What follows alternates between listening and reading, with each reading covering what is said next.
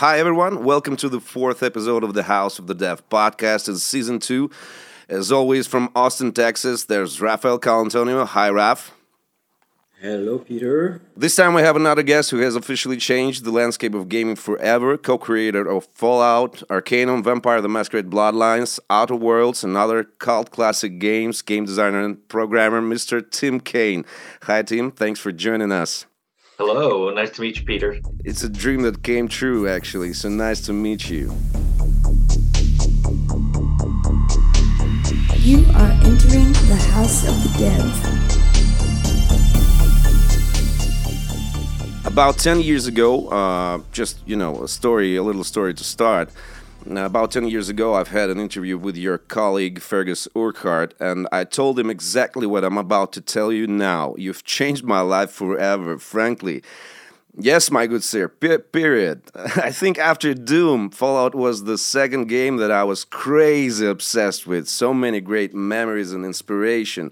I'm sure you get a lot of this, uh, so sorry about this. Uh, fanboy moment. yeah, yeah. Congratulations and happy birthday to your baby.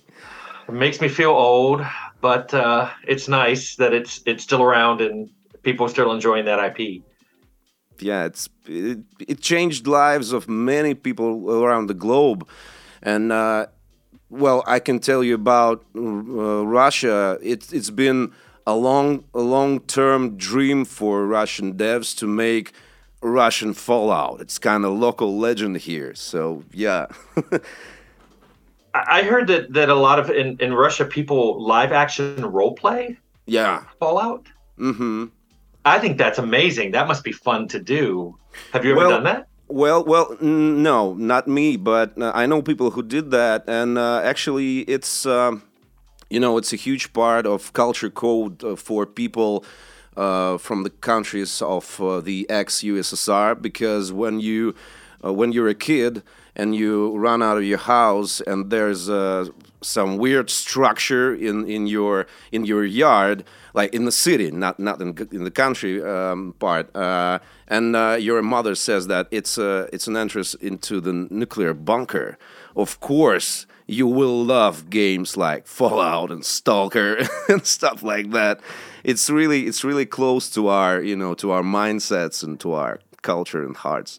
I always wanted to, but I don't have the right background. But I always wanted to do a Fallout that was set in Russia, and and another one really? set in China, just to do the other side of what the world was like. Yeah, it's a good question. Yeah, what is the rest of the world like?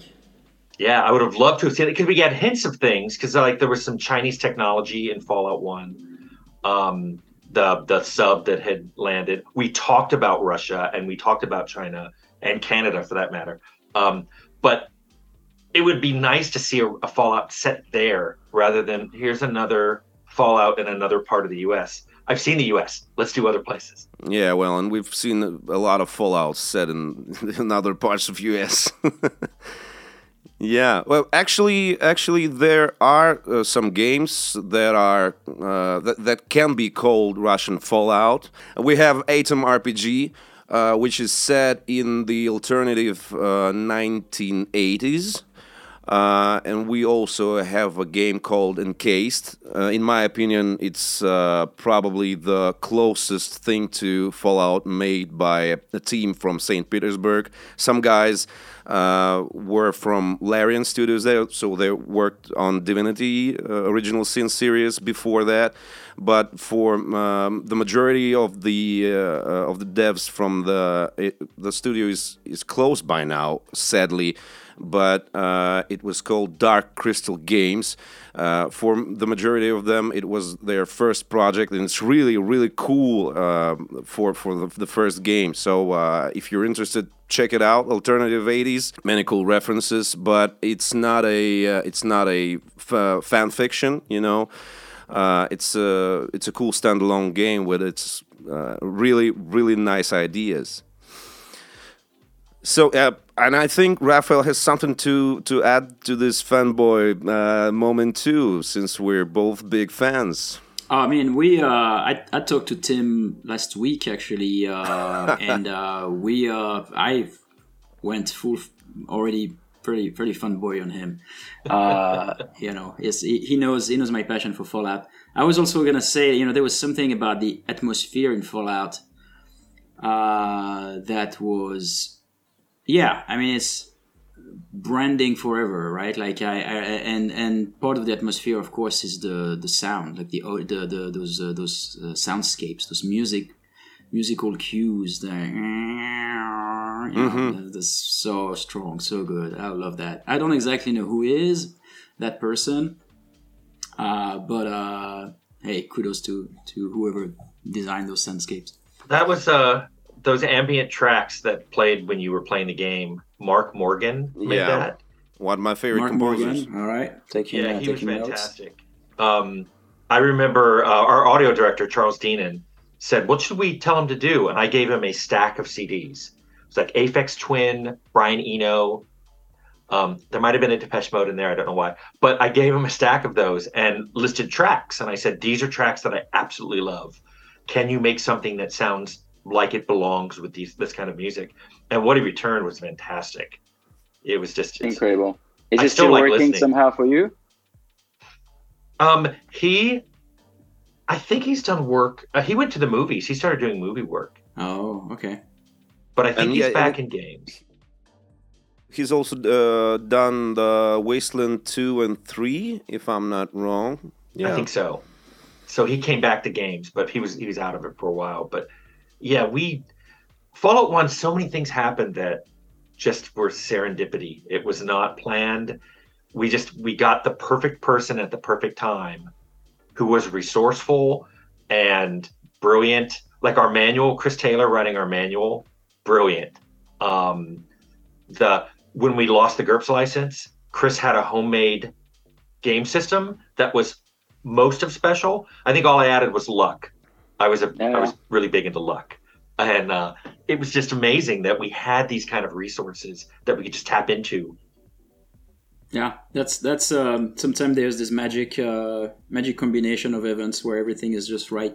I had uh, I had a question, and I don't know if uh, we are officially kicking off the the, the podcast questions, but uh, uh, like I relate a lot to what I'm going to ask you. Uh, you, you Tim, you've had a set of incredible successes and also some uh, let, let's call them near successes, right? Right. Bombs. Uh, yeah, well, the same, you know. So that's that's why I, that's why I dare asking.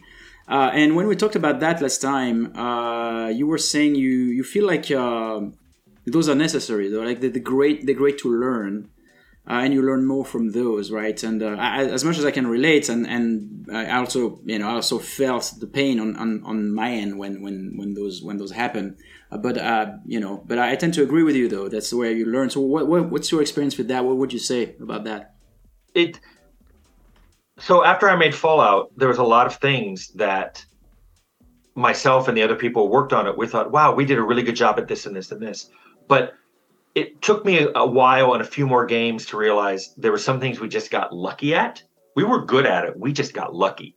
Um, and there were other things that I realized, like I wrote the introduction to Fallout, the the War Never Changes thing. Um, and while I thought it was a pretty good piece of writing, Ron Perlman saying that elevates it into something really amazing because Ron Perlman could read the phone book and you'd be like, wow, this is great. um, so I tried to do writing. Um, I did a little bit of writing in Arcanum, but I did a lot more in Temple of Elemental Evil. I'm not a good writer. Temple of Elemental Evil's writing is not good. And I just learned that I'm good at some kinds of writing. Like um, Leonard Boyarsky was really good at writing. He was the lead artist on Fallout. He did a lot of writing. Um, he's become more of a narrative designer now. And we've talked about my writing, and he said I'm good at at shorter things, um, like an introduction or lore text or a found object that you have to that has text attached to it. But if I actually try to write dialogue and character, um, like anything that especially that's going to be done with voiceover, I'm really bad at that. I'm just I don't know. So I I didn't learn that limitation until I tried to do it at scale and utterly failed. And there's just been a lot of other lessons like that. Like how I'm good at managing some kinds of people and not others. I'm good at managing certain size of team, but not others. Um, and what was good about that was when I finally did Outer Worlds just a few years ago, I had things to say to all the leads because I was the co-game director with Leonard, and I sat down with my lead designer and I'm like, I'm going to work on this, but I'm not going to touch this, this, or this. You have to do those things. I'm not good at it, and it's something Right. that I wouldn't have known how to say 25 years ago. Yeah, that's a good one. I think we uh, it's it takes uh, it takes that to learn how to to hire people that are better and, than us at in some some of the areas uh, because yeah, ultimately the result would be better. Yeah, you have to hire people who are complementary to you, Mhm. and I don't mean people who tell you how good you are. I mean, you know, people who have skill sets that are good for where you're not so good. Yeah, right. Well, uh, by the way, uh, what part of Arcanum writing was yours? Because I've uh, I've replayed this game uh, again this summer, this past summer, and uh, I was uh, I was possessed. I was possessed, gentlemen. You you wouldn't believe. Uh, I mean, uh, I've got a special I've got a special laptop which I use for uh, RPGs because I can take the, my favorite games with me and uh, lie in bed or uh, ride somewhere or uh, you know travel. And uh, Arcanum was just a blast. I, I completely forgot it. Uh, I used to I used to install and replay it like year after year after year, but uh, this year. Uh, because of all, uh, probably because of all the depressive things going on in the world right now, uh, I needed to place. I needed. To, I needed a, some place to hide, um, which differs from our world. Man, Arcanum. That's that's genius. So, which part did you write? Tell us. Um, I didn't write any of the characters, um, which is why I didn't learn my lesson until Temple, which I did after. I wrote I wrote the manual, most of it, and I wrote um, when we were doing quests. Um, one thing that I learned was a lot of people on the team hadn't really ever been uh, game masters, either for D and D or GURPS or any of the other tabletops. And for me, it was no issue coming up with quests. I think I think I wrote a document with a hundred quests in it. Here's a here's a hundred things, and I put it into our source safe. And I said, whenever you need a quest idea, check it out, read up on the quest.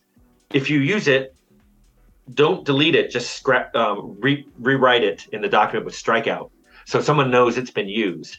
And then that person went and wrote the character's dialogue for giving out the quests and all the stages it went through. And we found that worked really well because people often hit uh, writer's block, and then they would go grab this quest document of mine and say, "Well, you could have a quest for somebody's lost this object, and it's it, it- or some necromancer's done this." And we had a ton of those, and I had fun writing them. But I never, when it actually got time to implement them, someone else did the dialogue associated with the quest. Yeah. A good Uh, one one of the things that I really love about Arcanum, and I- I've noticed it uh, just this past summer, is that if you play a, a character with low, really low intellect, it's not just your dialogues that change. It's also your diary that changes, and it's so funny. Stupid gnome gave me a task. we did that in Fallout, and the idea was from I played a D and D game with someone who rolled a three. We we did the old we did we did the forty six pick the best, and he rolled four one, so he had a three. So he took a fighter and he put it in his intelligence, thinking that would be a dump stat. And I told him, "You're only allowed to speak in single syllable words when you're t- saying something the character's saying. Single syllable words only." And he had found a red dragon and run away from it. And he ran up to the group and he said, Red thing, bad. Because he couldn't say dragon or fire or he was like, bad thing. Couldn't say lizard. And he was sitting there like, how do I tell them there's a red dragon coming to? And it was hilarious. And I, I, I told that to a lot of the designers on Fallout, and they're like, let's do it. Let's do that in in Fallout. And I loved it. It was hilarious. Yeah, uh, I ended up with uh, quitting that character after like 10 levels because in Arcanum, I, I've tried that in Fallout uh, also, but in Arcanum, I've noticed that, well, if your character is kind of normal, then everybody around around you behaves normal. They're polite and they give you quests, etc. But if your character has a, um, a one point in, in their intellect, then everybody just gets gets bad to you. You know, they they, they talk shit, they they rude, and uh, I felt I felt pity about my half ogre, and I just go, nah, no, no, no. I'm gonna, I'm gonna play some other characters because this is really heartbreaking for me. Well, this is. I wish I'd given more feedback because part of that was you were a half ogre. There's mm-hmm. racial adjustments, but I also would question what your beauty score was because it probably wasn't that high. Not if you not make really a high, high beauty, low int, people like you, but they kind of feel sorry for you, or they they try to take you under their wing. Um, there's so much reactivity in that game. We Yeah. we we were young. We spent many more hours. Our life work balance was not good, but Fallout has every idea we ever had, plus the kitchen sink. Is um is the reactivity is that the essence of why you make the games you you make? Is- What what what would you say is the thing that is is so important and so uh, exciting to you in in those kind of games? Yeah, I think what drew me to RPGs, tabletop, and then computer is I want to make a character and play through a story, but I want the story to react to me, to what kind of character I am and what I do. Um, when we made Fallout, be, uh, we were we was originally GURPS, and I was teaching everybody on the team GURPS by having them come in in the evening, and we played through a dungeon that I made that only had six rooms in it, six room dungeon. We ran three groups through it, and every group had a wildly different experience. And uh, Leonard Boyarsky had come and watched, and he said, "Well, why did you change it so much?" And I said, "I didn't do anything. It was every group. They reacted to different encounters differently. They had different ability sets, um, and so it, it seemed like a very different experience to them." Um, and I and he said, "Well, let's do that in our game." And I said, "We can do that, but we have to be very careful about how we make the game. It has to be systemic. We have to put rules in the game at the code and script level that just react to things the player does. We can't we can't script what people would- what what they do." Um, and it was very important. So we had a lot of code that watched what you did, supposedly to adjust things like um, NPC dialogue and karma and reputations that you would get. But by the end of the game, we had all of this stuff we had watched you do. So that turned into the end slides. And that became an important thing because it told you this game is watching you.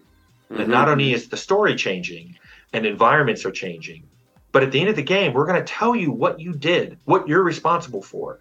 Because I was very upset when I would find people saying, this game lets you kill children. And I'd be like, mm. that's an odd way to turn that around. You killed a child. Yeah. You did. It wasn't That's the game right. let you. You did it. The game saw Yeah. you do it, labeled you a child killer, made a lot of people hate you, but you did that. The game didn't do it. In fact, you, you could very easily not do it. And so that's why I like those end slides telling you like you destroyed this town or this town is thriving now because Yeah. of you. That's a little similar to uh, what I often say is like the games that allow you to do bad things also uh, recognize that it's, it's an opportunity for you to, to be good. And so like it has more meaning uh, if you play as a as a as a good person because you could play as a bad person. Whereas most games don't let you play bad anyway. People were very surprised that you could play Fallout as a pacifist and not attack anyone um, because it didn't seem like that kind of game. But if you play a talking character, there's very few people that. In fact, I don't think you have to directly kill anyone. I think when you kill the master, he or you talk to the master, he ends up killing himself. I hope that's not a spoiler for a 25 year old game. You can set up his death somehow. I remember that I just blew blew the bomb and just ran away. I, I don't want to. Uh, it was my like second or third uh, walkthrough, and I just I don't want to see your face anymore. I mean, you, you can kill him directly with weapons. yeah, you but can, You can blow up a but bomb. it's it's pretty it's pretty hard. Yeah. And so there's a talking solution that involves explaining his pa- plan and how awful it is. And you have to have a lot of information. I mean, you have to have talked to a lot of other people Mhm. to be able to say these things to him. But if you've done that, if you've been really good at talking to people and learning what the world's like, there is a talk solution to the end boss. And I think to me, that's why that's what every RPG should have. It's not an action game, just an action shooter. You're not making an FPS. If it's an RPG, you should be able to play your character how you want to play it. Well, I totally agree. In fact, even if it's an FPS, we, we made Dishonored where uh, it's kind of an action FPS and you can finish the game without killing anyone, right? So as I, I very much agree with you on the pacifist option. Another happy Thank you. birthday, by the way. Yeah, Yeah, congratulations, that's true. Trap. Ten years. Ten years. Yeah. Ten years, crazy. Uh, Tim, you've been around for a while, right? Like uh, in in the in the industry, and uh, how have you seen it change? I mean, it's a loaded question, and the you know, but like, what are you? I'm sure there are things that are better, things that are worse, uh, things that are just different. What- What's what's your take on that? There are so many ways. I actually I started in 1981. Um, I got a job when I was 16 at a game company in Virginia, which is where I grew up. Um, there are so many axes of how the industry's changed. I mean, back then it was tiny, niche. Um, now it's what bigger than movies. Um, when when I actually I actually came to California to work on a PhD, and I decided I didn't really like it, and I left after I got a master's. And my PhD advisor yelled at me like for an hour that I was wasting my life. I was throwing away everything that I'd worked on. That was in 1991. In 98, he called me up and asked me to come back to the university and teach a class in game design. Because in that seven years, the industry had become a lot more noticeable. People were coming into computer science to go become game programmers, and they had to adapt. Um, just so many other things, though. The the barrier to entry is so small with Unreal and Unity being free. Anyone can make a game. Uh, the flip side of that is the signal to noise ratio is so low. It's so hard to find good games because for every good game, there are so many not so good games. It's it's there's so much money in the industry now. Um, it's I see most innovation happening in the indie side or with smaller teams because once you have 150 people on a team, no one wants to be risky. So Mm.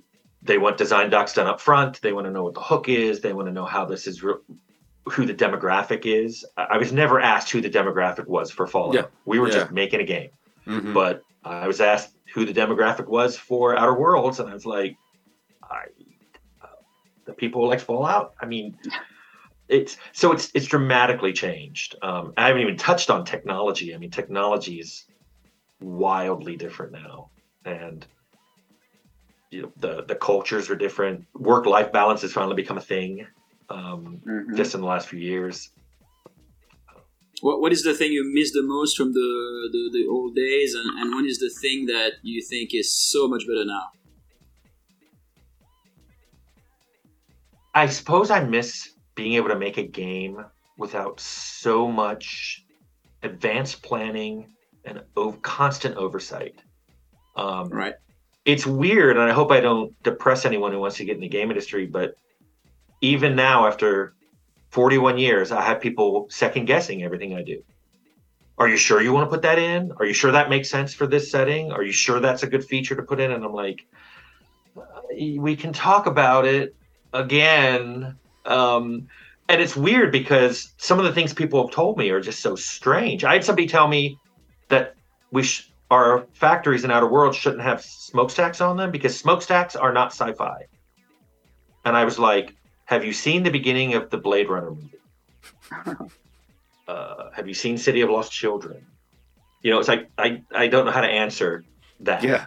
Um, so there's that. Um, things that have gotten better. I mean, uh, people I think are better compensated now, and even people who may not believe me, the pay was really bad in the 80s and 90s. Um, Mm. I I didn't discover this until I went to go buy a house uh, when I was 29, and every place I went to to get a loan turned me down, and they said, "You're you're not paid enough to buy a house. You're you're basically subs- on a subsistence wage. You can't you can't buy a house in California." And I was shocked because I was like, well, I've, I've worked for almost 20 years, uh, and it was or at that time I guess it was 18 years, and nope, there was you're not going to buy a house. Um, the cultures are better. Um, way more diversity in people making games, which is nice. You get a lot more people from different backgrounds and different abilities making games, which makes the stories richer, and also some of the stuff, you, the features you can put in richer because people know, like, what it means to animate a human doing certain things or um, how to create characters that look wildly different. Um, and that's just a really nice thing to see in, in modern games. So, yeah, uh, we've been talking about branching storylines and uh, reactivity in video games. And uh, your games, Tim, are known for this. And uh, mm, in the past years, many devs think about saving resources and adding something that most gamers will completely miss might be dangerous, um, except from the cases when you have a huge publisher behind your back. And uh, besides, in the age of Twitch and uh, YouTube, it's hard to talk about things like replayability. Uh, what's your take on this in 2022? I've heard that argument of, of getting rid of um, a lot of replayability, uh, but I don't know. I, it's the same argument I hear about games should just be single single player games should be gone mm-hmm. because games as a service is where everything's going. I think there's a huge risk of losing a, an entire segment of the gaming population to whom those things are really important. I don't think they're that much effort to add. I mean, they they are work, but um, it's with good tool sets. Like Obsidian has an excellent dialogue toolset for making not only branching dialogue but reactive dialogue to react to things like game state and um, inventory and just all kinds of things. I think with the right tool set, um, it's not much more work to create a very reactive game. And I think it's one area a game can shine over a book or a movie is reacting to the player. There's you form this almost relationship with the game because you're doing something in the game's like, I see you doing that, mm-hmm. and changes its nature. Um, it was it was a lot of uh, discussion for me to get flaws in Outer Worlds, but they grew out of the reactivity. It's because the game was watching you do things, and and eventually I said, well, wow, you've fallen a lot, or you've taken a lot of damage from the auto mechanicals or from raptidons or whatever. Maybe we can have phobias and. It, it, it grew out of that, and I think that those kind of features can be added to games to give them a really modern sense of involving themselves with the player and expanding player agency without really making the game much more expensive to make. Yeah. Do you uh, do you think that those new business models? Uh, you talked about game as a service. Uh, we can talk also about microtransactions or even Game Pass. Frankly, um, do you think they they have an impact on the game design? And if so, what type of impact? Fortunately, it's never impacted my games, um, but it, they started to. Um, I worked on an MMO, and uh, before I left uh, there, there was a talk about making it instead of a monthly payment to making it something where you you buy things. It's a microtransaction microtransaction based. That changes a lot of how you design a game. Um, and you see it a lot in mobile games where a big chunk of the game isn't either either isn't available or in some cases you can't even really win without spending some money.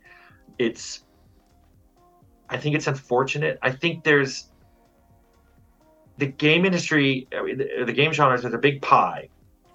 And i don't think we should just go this is the only kind of slice we're ever going to make. I think there's room for microtransaction and there's rooms for games of service. I don't think everything should be that um, I do know that everybody in marketing and the business side are like, well, that's where all the money is. Um, I don't know how to argue that other than to say games are partially art and partially business. And if you really fall down on the business side, you're going to regret it. I, I, I can't exactly predict how, but I guarantee games will lose a big part of their soul if everything becomes a business driven decision. Yeah, isn't it difficult as uh, um, someone who's uh, both entrepreneur and both creative uh, to tame both sides and and uh, you know make a, a reasonable um, which part of you wins? That's the question you know? Which in your case tim? It's well it's interesting because I, I used to get asked that question because i loved programming and i also love doing design um, right. and the designs came out of the fact that whenever i'd go to play a tabletop rpg no one else wanted to run it so i had to be the dungeon master or game master or whatever it was called and people always said, well, that must be like two parts of your head and they're fighting. And I'm like, no, they're pretty happy with each other. Um, I kind of feel like we can, like, especially if you go into a game going, we want to do microtransactions, there are clever and fun and creative ways of doing that that don't cause the foundation of your game's design to crumble or erode. Um, but the same way I don't want every game in the world to be a first person shooter, and I don't want every game in the world to be a post apocalyptic game. If you decide every game in the world has to be multiplayer or microtransaction or some other game as a service, so many opportunities are going to be lost. And it, it's like balance in balance in all things. And there's got to be balance there. And Yeah. I hope they find it. there is a bit of uh, convergence, right? It's like in every ways. Uh, I think uh, even without talking about business uh, business styles, but also technology and uh, and type of rendering, there was a moment where we had as many genres as there were games in a way. I mean, talking about the eighties, nineties, right? And then everybody would make their own type of controls. Like, oh yeah, it's to be you know W uh, QS, uh, you know Q ASD, sorry, uh, because I'm, I'm French, so like the keyboard is different. Uh, but and then eventually everything became third person. Like so, like the adventure games that used to be 2D and the action games that used to be you know top down or whatever, like they all kind of fused into let's say Tomb Raider at some point, you know, uh, where every game was an action adventure game somehow. Uh, and then every now everybody uses Epic technology, you know, or Unity. So like you really you have like mostly two engines. Plus, of course, people are still doing their own engine, but like the majority are, are using the same thing, the same features, and now we're going through the same business model. So yeah, there is a there is a bit of a of a risk there, right? Like to to unify everything into everything looks the same game at the end. that's why I like playing indie games. Um, not predominantly, but I, I like dipping my toe in the indie pool every now and then and seeing what's fun there because I see a lot of innovation happening in that space. A lot. It's just hard to find them. It's it's mostly Yeah. word of mouth for me. But it, if you go on Steam and there's thousands of games and it's hard to find that one. Yeah, that's true. Speaking of uh, speaking of balance, uh, your uh, latest RPGs like Outer Worlds uh, differ big time from your early works. Of course, in the past 10, 10 years, uh, Obsidian has made um, hardcore RPGs too, but Outer Worlds is a um, sort of mass hit, uh, very console friendly, etc.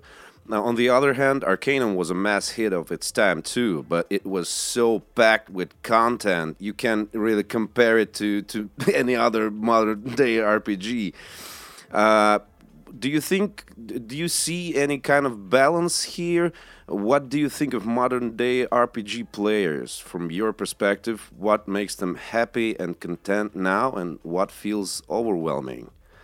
Well, I'll start by saying I've had fans of my older games get mad at something like Outer Worlds or like, oh, why did you do that?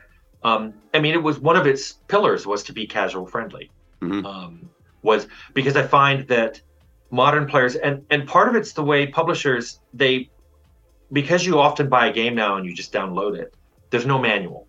It used to be if the game came on seven discs or a CD, you had an hour or two to kill while it installed and you'd look at the manual and the manual would help teach you the game we don't have that anymore so people start up a game and it's like starting i want to play it better it better be easy for me to get into or 30 minutes later i'm abandoning it and going on to the next game that i can download instantly and stream. Um, so that's just the nature of what the, the tech is like now. We have to make games much more not just accessible but they have to grab you early. Um, I don't necessarily, I don't resent that, but it does mean you have to approach making your games a little differently. Um, if it's if it's a wild idea or if it's if it's really hard for a lot of casual people to approach or someone on a console who's only got a controller um, and it doesn't map in the standard way to what people are used to doing with that controller um, that can turn people off right away.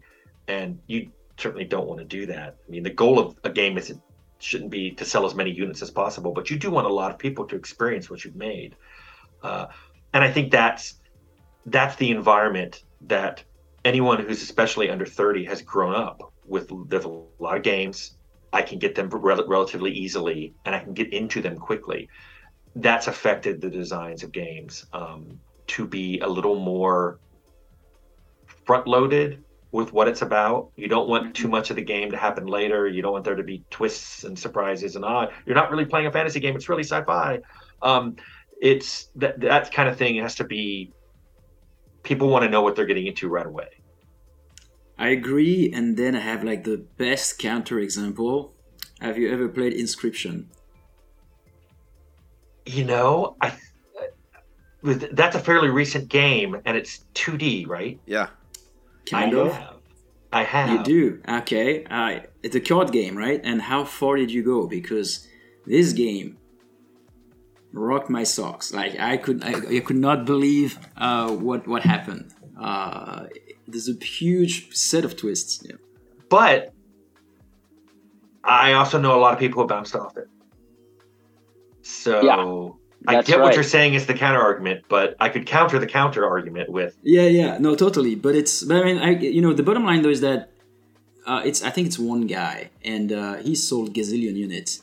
So um, so I guess when you're one guy and you still sold gazillion units, and and a lot of people got turned off because they did not really wait long enough, it's still somehow you know it's still somehow good enough. Uh, but it's I'm so admirative of the fact that he did that because it's it's incredibly uh, ballsy, you know, to uh, to do that in in this day and age. Have Have you played? It just came out. It's a game called Prodeus. P R O D E U S? No. It, you'll play it. it. It's a new game made in Unity, comes out. You'll play it for two minutes and you're like, Doom. I'm playing Doom. But it's 3D. Uh, it's got modern layout sensibility, um, modern loot, and uh, creature design sensibility. But it's captured Doom. In my sense, in my mind, it captured it better than the new Doom. Oh. And I was I, I I just started playing it two days ago, so it's brand new, and it made me go, whoa! And so there's a way to do old school and new school combined. It I'm not sure I know all the secret sauce and how to do that, but it's Prodeus pointed me in that direction and went, they're doing it. It's possible. Sounds really cool. Yeah, can we can we please can we please talk a bit about Bloodlines, guys? Oh sure. Uh, that's one of my top ten games. Uh, God damn it! I just finished it about a half a year ago. Of course, I knew about the ex- existence of this game. I think I I've ever bought it. Um, I even bought it with Half Life Two because if I remember correctly, it came came out the same day. Uh, but but when I wanted to play something, that was a good strategy, by the way. Yeah. uh, well, yeah, that, that's history. That's history. Uh, but something uh, all the all the time I, have tried to play it. Something got in my way. But speaking of uh, twists, uh, that that cab driver scene in the end and the, the very end of the game that was mind blowing. So cool. Of course, uh, um, I mean, the funny thing is that the latest patch for this game came out like two weeks before I've launched it. Uh, like fans, I was so surprised that the community still supports this game and updates it like every month. Uh, and it, it it's not it doesn't make the the game like the way you wanted to make it, of course, but it's uh, it's smooth. it's uh, way less buggy than I remember it from back in 20. You know, 20, when when was it released? 2004, 2005, something No, like late that. 2004, early 2005. Yeah, maybe. So of course it's it's it's more it's way way more smooth than way uh, than back in the day, but still. Um, and uh, can you can you please tell us the true story behind that? I mean, uh, I mean, as, aside from uh, mm, uh, being um, being being the captives with the, the situation with the Source engine and uh, Valve releasing Half Life Two, you couldn't release it before. Uh, I've read that aside from all other issues, Troika Games had to work on Bloodlines without a producer for a long time. And later, Activision, the publisher, inserted their own producer to help the studio finish it no matter what. Was that partly the case? From the outside, it may not look like a dream team like Troika may ever need an additional commander from the outside. Well, I should put a big caveat is that it was in development for a little over three years. I think it was three and a half. And for the first uh, 20 months, 22 months, so almost the first two years, I was working on Temple of Elemental Evil. So I, I didn't work on it. That Bloodlines really was a was Leonard Boyarsky and Jason Anderson's baby. Um, and really, I mean, if you can ever get Jason Anderson to talk to, he doesn't do a lot of interviews. He's brilliant. Um, if you love the Ocean House, that was single-handedly put together by Jason. He locked himself in his room for like a week, and he came out with this. I got chills right now, remembering the Ocean House.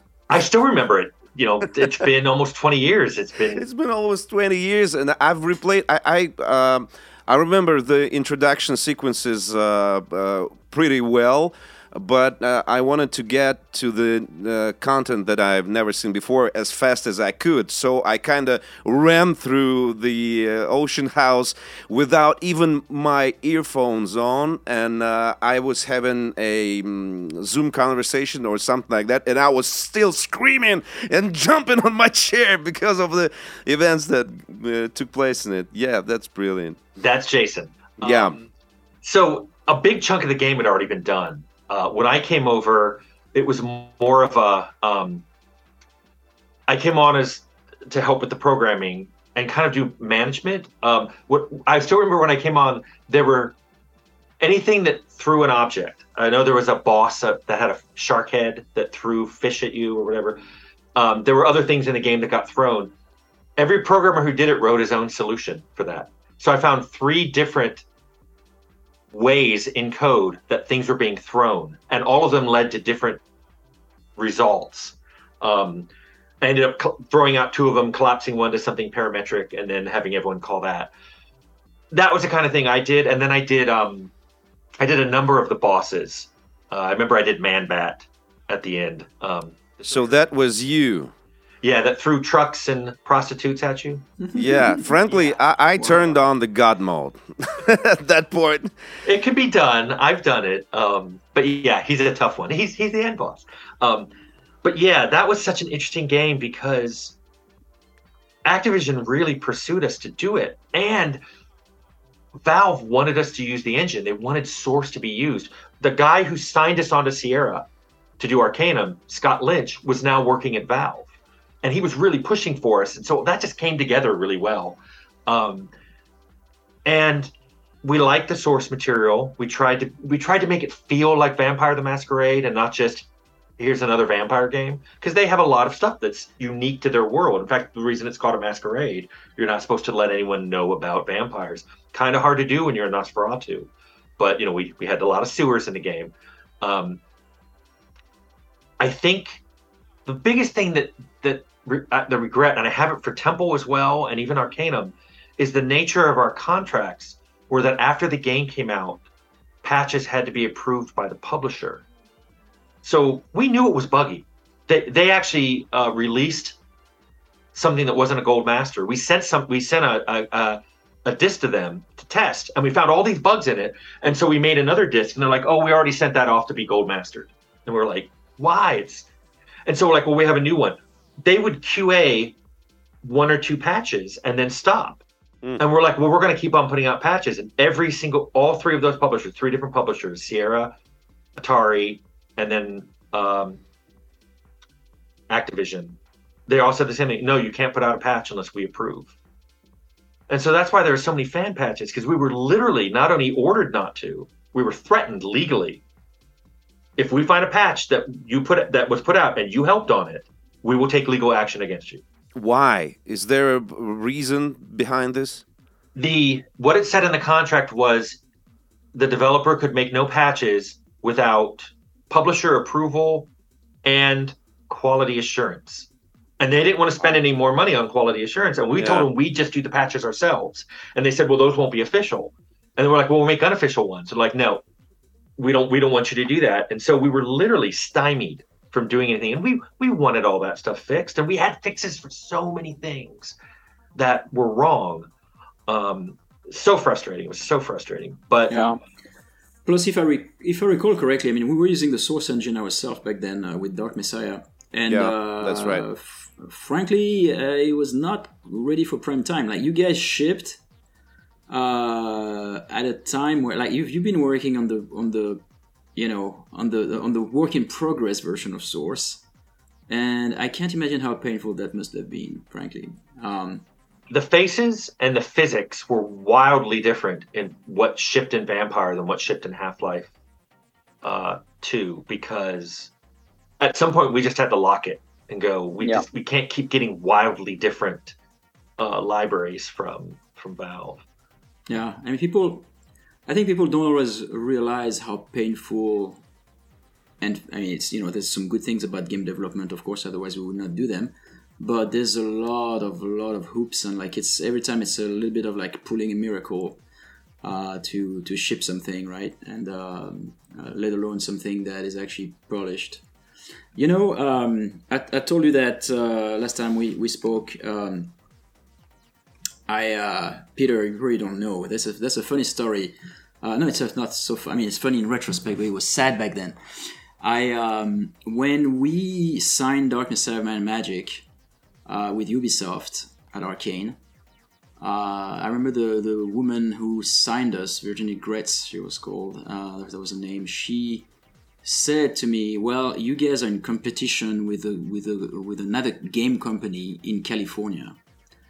Uh, and you gotta sign this deal as soon as possible otherwise they might they might get it. And uh, so you know we, we had our own set of pressures we we're gonna we were gonna go we were gonna go under uh, and uh, dark Mist- you know might and magic was not my preferred option because uh, it was meant to be Arx 2 and uh, and anyway so anyway we did it because that was that going under. And years later I can't remember who told me that. Someone said like, and this I, re- I met someone from Troika, I believe, and uh, they told me, hey, you know, we uh, we were in competition with uh, for for for Might Magic back then, and, and you guys got it. So uh, after that, we were kind of done, and uh, that killed me because I was I felt like, oh, that's like such a kind of like almost like a quest in a, in one of the games uh, like uh, like you would make Tim, where uh, you know you this like crazy moral dilemma Yeah. uh, where oh shit I did the right thing but I realized like in doing so I actually participated to the demise of one of my favorite groups you know uh, so uh, that that was that was an interesting story and you know just realized that It, I, you know, I still have the design doc for that. I keep everything. so I have the design doc. I think it was Might Magic. I want to say ten, but I don't know if it was that far along. at least Eight? 10 yeah oh no no no We're at least 10 Okay, so yeah, I. Oh, that's right, because I played six back in '97 or '98. So you're right. Um, yeah, I have the design doc for that. Um, we did a we almost did a Lord of the Rings game Hmm. after Arcanum. I have the design doc for that. I've got and it's large. We actually did a demo um, with a Hobbit running around the Shire. Uh, it's it's there's so many opportunities. Uh, publishers love to pit developers against each other, but there was never any feeling like that. It was just, oh, okay, we didn't get Might Magic 10, we'll go do something else. Yeah, it's probably one game uh, among so many. It, it, it hit me probably harder because uh, of the symbology behind it, and because I only saw this that side of you know my side of the story, of course. Uh, so because from your perspective, it might have been just like one pitch among so many. It's actually funny how we were in the same. Uh, you know, back when I was at Arcane, like we've we've done so many pitch, so many stuff, and uh, yes, you will you will meet a publisher and they will tell you something like, oh, you know, we, we need some idea for, for this thing, and you spend like a month on it, and uh, then it doesn't go anywhere, and that, that that that there you go. Those were a little bit of creative passion points that were burned for no reason. I have a, I have a similar general story, which every time I meet people, I never do conferences that much. But when I meet people, they're like, "Oh, you seem really easy to get along with." I heard the opposite, and whenever I traced it, it always came from a publisher.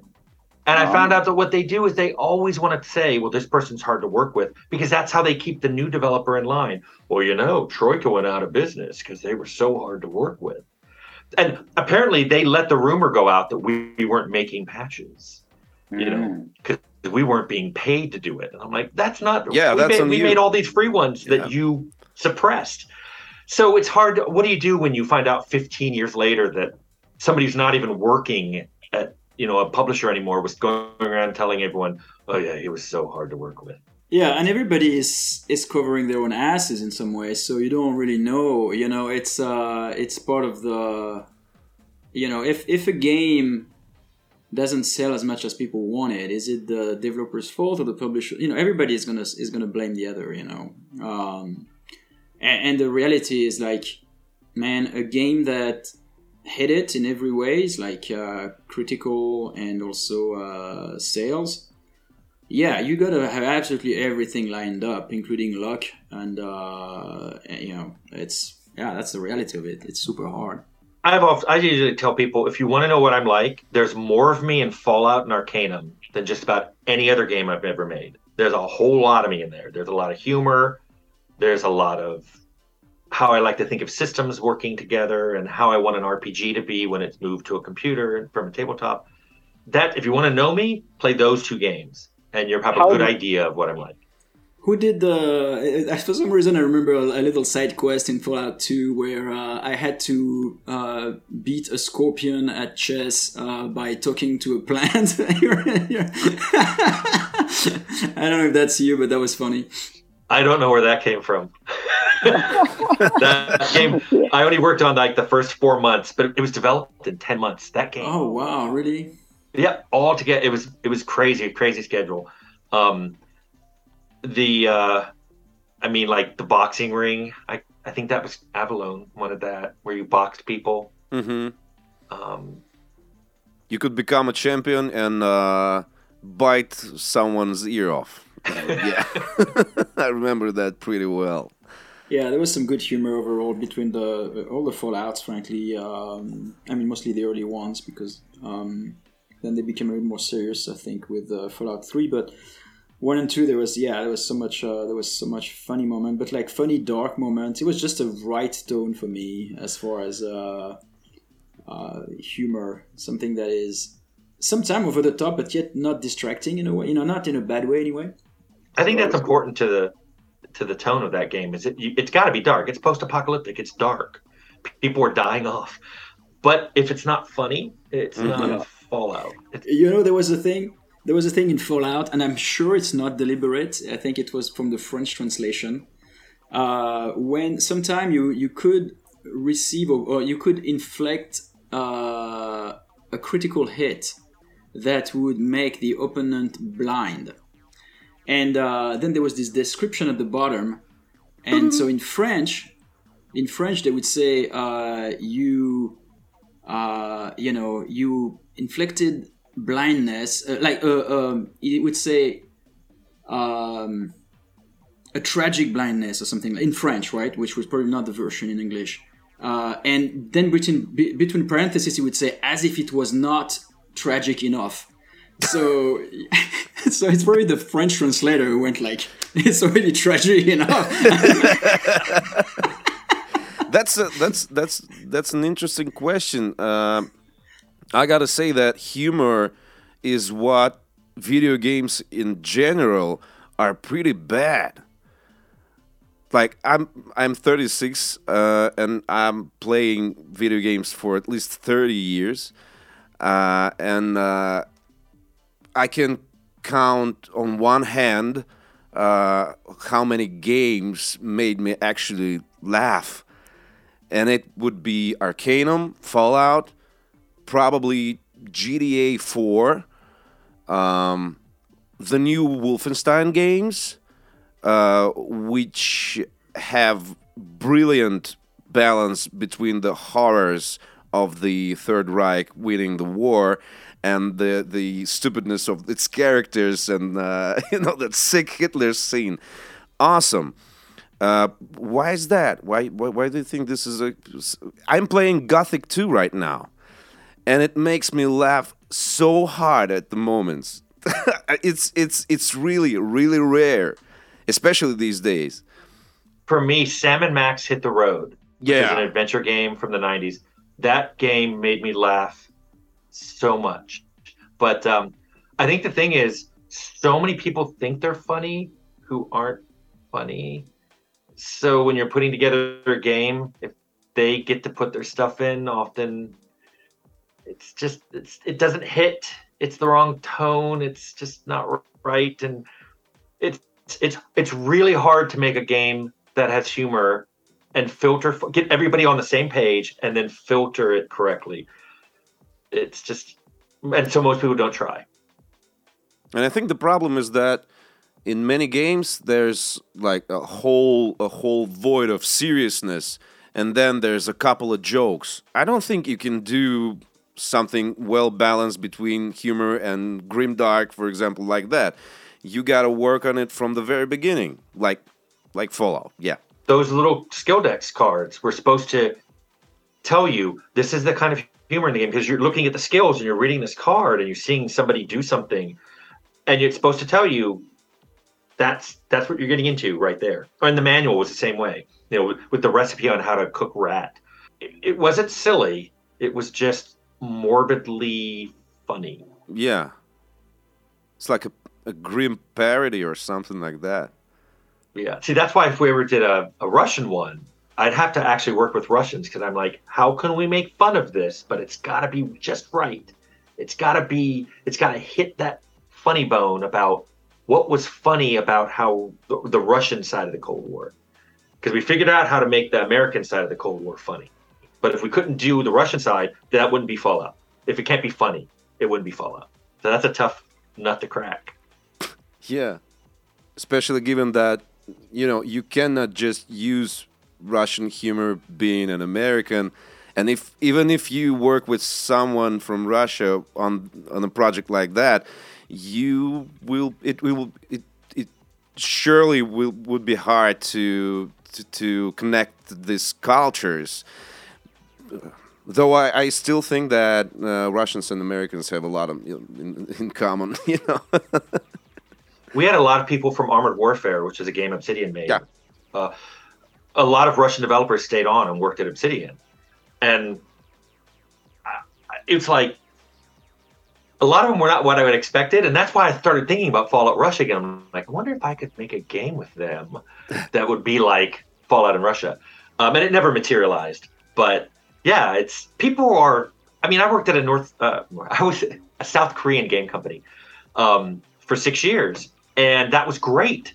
It was people are the same everywhere in the sense of just wanting to enjoy what they do. It's hard to describe, uh, especially to people who don't travel a lot.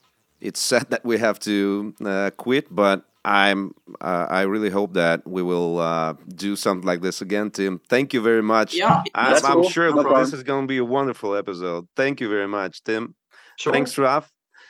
Uh. Thanks, Ralph, for getting the idea to Fantastic. do this together. yeah, Yeah, of course. Thank you. Thank you. Bye. Uh,